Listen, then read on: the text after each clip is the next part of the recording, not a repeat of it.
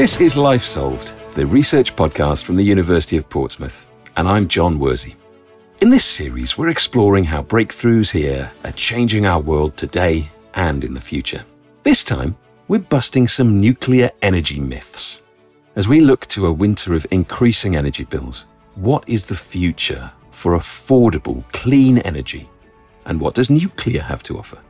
The thing is, this technology can often be misunderstood, and yet huge leaps forward are being made to improve the safety and effectiveness of the nuclear option. Today, we meet Professor Victor Becerra. The power generation has a relatively low carbon footprint. It's an important benefit of nuclear power, that when you produce electricity with nuclear plants, the amount of carbon that is produced is negligible. If you compare this with the process of generating electricity with gas or oil or coal, then of course there's a huge difference there. As we'll find out in this episode, Victor and his contemporaries are developing systems where the well-being of the natural world and energy efficiency are both priorities. Let's start with a big question. What does it take to run a nuclear power plant? A nuclear power plant consists of a nuclear reactor where through nuclear fission, heat is produced. Then this heat is used to produce steam that is transported towards a turbine, and then it helps to turn the turbine, and this turbine is coupled to an electricity generator that eventually produces the electricity and sends the electricity through the grid to the load centers. Of course, all this needs, needs to be housed in an appropriate place with the appropriate security and safety, and there is a need for significant amounts of personnel that is required to be working in the nuclear plant to keep it safe and working properly. There's a need for maintenance. There is the process of extracting the used fuel and then doing something appropriate with it. With a lot of current focus on both the cost of living crisis and the Ukraine conflict limiting Europe's access to the likes of oil, just how important is nuclear power to the U K power network? Nuclear plants currently supply around five gigawatts of power, while the country's demand varies from around twenty-five to about forty gigawatts of power. In terms of energy, nuclear represents around seventeen percent of the U K power generation, and this can be compared, for example, with thirty-eight point five percent of natural gas and thirty-eight percent of renewables, which are mainly wind and solar. Now, nuclear plants tend to operate at a continuous power level. And so they are very good at providing the base power, the level of power that is just below the variability of the demand.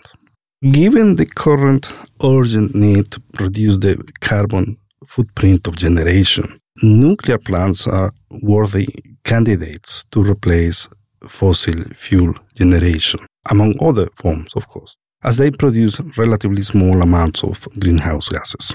Nuclear plants produce no greenhouse gases during their operation. However, over the course of their life cycle, they produce about the same amount of carbon dioxide equivalent emissions per unit of electricity as wind power, for example, and about one-third of the emissions per unit of electricity when compared to solar. So it is as good, if not even better in terms of C O two generation, than the well-known renewable sources of wind and solar. Now, following the start of the conflict in Ukraine, the U K government has authorized the construction of a new three point two gigawatt nuclear power plant in Suffolk. The government has also ambitious plans to start work on eight nuclear reactors by the end of this decade. Moreover, we have additional projects that are planned with the aim of building nuclear generating capacity of around twenty-four gigawatts of power by twenty fifty. This is the year when the country has to meet its legally binding zero emissions target. And while the classic nuclear plant has its place, it would appear that bigger isn't always better. Nuclear power plants traditionally have been very expensive to build, and it has taken usually decades, or at least one decade, to build up a large commercial plant. This is starting to change now. Although certainly large plants are still built, a smaller type of plant is being developed. Recently, the first design of such plants was approved in the U S. These are called small modular reactors, and they are up to three hundred megawatts of power, maybe one-third or even smaller than traditional nuclear plants. They occupy much less space, and they are modular in the sense that they can be manufactured in parts, in modules in a factory, and then these modules are brought to the site where they are put together and eventually the plant is completed. This is different from the way traditional plants are built in that they are designed for the site and uh, built on site as well. The small plants can be built rapidly as well, and they can be built in different places. They are not as restricted. Being smaller, should there was a problem, let's say an accident, then the accident would be smaller as well.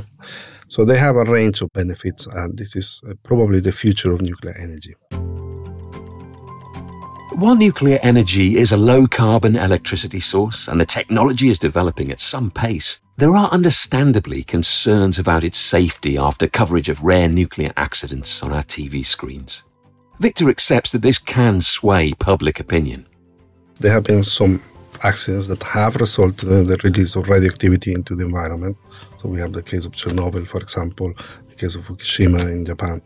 These have left an imprint in people's minds. Not only that, people know that radioactivity can be harmful and that if released into the environment, there can be lots of different problems associated with the environment and the people and all the forms of life on Earth. Also, people have awareness of other issues related with nuclear energy that include, for example, the handling of nuclear waste. These plants use fuel. This is solid fuel that is employed to generate essentially heat that helps produce the electricity. And when the fuel is spent, then it becomes essentially waste that needs to be processed in some way, whether it is stored in a safe place for possibly thousands of years underground or in pools as intermediate forms of storage, or reprocessed and recycled as well. That's also possible. Then there are suspicions that these processes don't work that well, but in fact they tend to work very well. In Ukraine, it is concerning that there are battles taking place near or around the nuclear plant.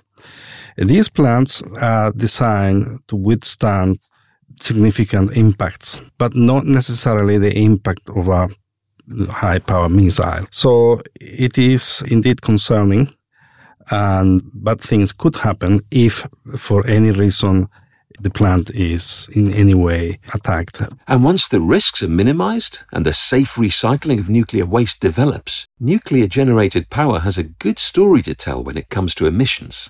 The power generation has a relatively low carbon footprint. It's an important benefit of nuclear power, that when you produce electricity with nuclear plants, the amount of carbon that is produced is negligible. And even before this crisis started with energy prices and the conflict in Eastern Europe, we were having an important environmental crisis. Human activities, including, of course, power generation, but not exclusively, of course, are having a significant impact on the environment, causing an increase in global temperatures, and this may have very drastic impact in human life and the environment in years to come.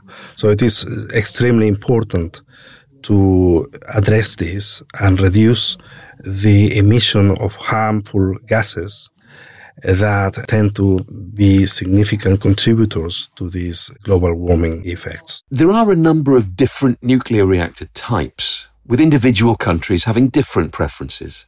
Victor highlighted one interesting development in India, where the current power industry is otherwise very reliant on coal. One particular type of reactor, which is very interesting, is the fast breather reactor.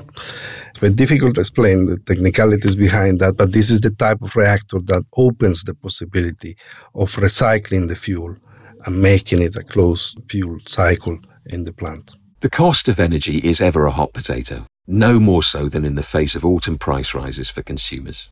So how does the bill for nuclear compare to things like solar power or fossil fuels like coal? Nuclear tends to be more expensive, let's say, than some other forms. So yes, there is the need for constructing the large plants. They're complex. They need to be very safe. You need to run them with lots of people in them, operating them and maintaining them. All this adds up and results in significant expenses. But the amount of power that is produced is significant and steady and reliable. On the other hand, you have, for example, wind farms that you can deploy, for example, onshore or offshore. The fuel is free. It's natural. Similarly, we have solar plants. You need to deploy them. You need to buy the panels. You need to put them in place. You need to use land, for example, to produce electricity at large scale. All that is a cost, but the fuel is free. You don't need to worry too much about any waste other than the panels at the end of the life of the plant, which is about twenty-five years. And again, you need to find ways of dealing with waste. There are differences in cost, for sure. In the end, what matters is the overall cost of electricity that is eventually charged to customers. So how do you think about nuclear energy systems to design them differently? Victor's early studies included cybernetics, where living things and technology meet. It's this discipline and way of thinking that's played a crucial role in designing smart energy systems. Cybernetics was originally known as the science of control and communications in man and machine. This is nineteen fifties. Today, cybernetics is a modern discipline that encompasses control systems, robotics, bioengineering, instrumentation, communications, and artificial intelligence. The cybernetics approach is very useful in designing smart energy systems, as it helps to consider the energy system as a whole, including the human element. There is a human element there because there are operators that interact with the system. So the cybernetics approach helps to understand the interaction and its consequences between humans, computers, and the physical elements of the energy system. Following my initial training and early industrial experience as an electrical power systems engineer, I decided to pursue doctoral studies in control engineering, which is an aspect of cybernetics, let's say. And I focused on this area for more than two decades before taking my current position as a professor of power systems engineering at Portsmouth. Now, control systems are intended to make systems operate in a way that is desirable and over time. So, for example, in a nuclear power plant, it is necessary to control the amount of power that is produced by the nuclear reactor, the pressure of steam that is produced, the speed of the turbine, the voltage of the generator, among many other variables, such that the plant operates as intended and in a safe manner. An example of a control system that we all operate in our home is a heating system. We have a thermostat that we can adjust, and in that way we can set the desired temperature. And the control system then takes charge of ensuring that we reach more or less the desired temperature. So control systems help to automatically keep important parameters in a plant or system at desired and safe values with minimal human intervention. Then the more complex the system that you are controlling is, the more intelligent and sophisticated the control system needs to be. And it happens that energy systems can be very complex, sometimes encompassing even whole countries or whole continents. It's this systems approach that's allowed Victor to reach an incredible breakthrough in technology, one that addresses the safety questions that often come up around the topic of nuclear power stations. I have worked in two consecutive E P S R C projects where we have done developments for both identifying the presence of faults, and together with our partners, we developed tools for analyzing data from nuclear plants in order to detect the presence of breakages in the cooling circuit of nuclear reactors. And not only that, the size, how large the breakages are. In this subsequent project that was completed this year, we developed a method for controlling nuclear reactors, tolerance to faults. You may think, well, nuclear plants must be built to be tolerant to faults, and that's true. But what we were doing is developing tolerance in places where normally it's not embedded. This is the algorithms themselves that do the conventional type of regulation of the different parts of the plant, for example, controlling pressures and temperatures. They are conventional, they are not necessarily fault tolerant, and we were working on adding fault tolerance to these basic algorithms. And Victor is keen to assure us all that the world of nuclear power is not only safe, but getting safer every day, in part thanks to the work he and his team put in. Nuclear energy has been around for decades, and the process of producing electricity using nuclear energy has become safer and safer over time, to the point where plants are extremely reliable facilities. They produce clean energy, which is extremely good for the environment, and they're extremely safe. Hopefully that episode has helped shed some light on the different kinds of nuclear power options that exist and answered a few of the common questions around how safe and affordable it really is. And while it's good to know the risk of a large-scale disaster is low, the day-to-day reduction in carbon emissions through the combination of nuclear and renewable energies also bodes well for the long-term future of the planet.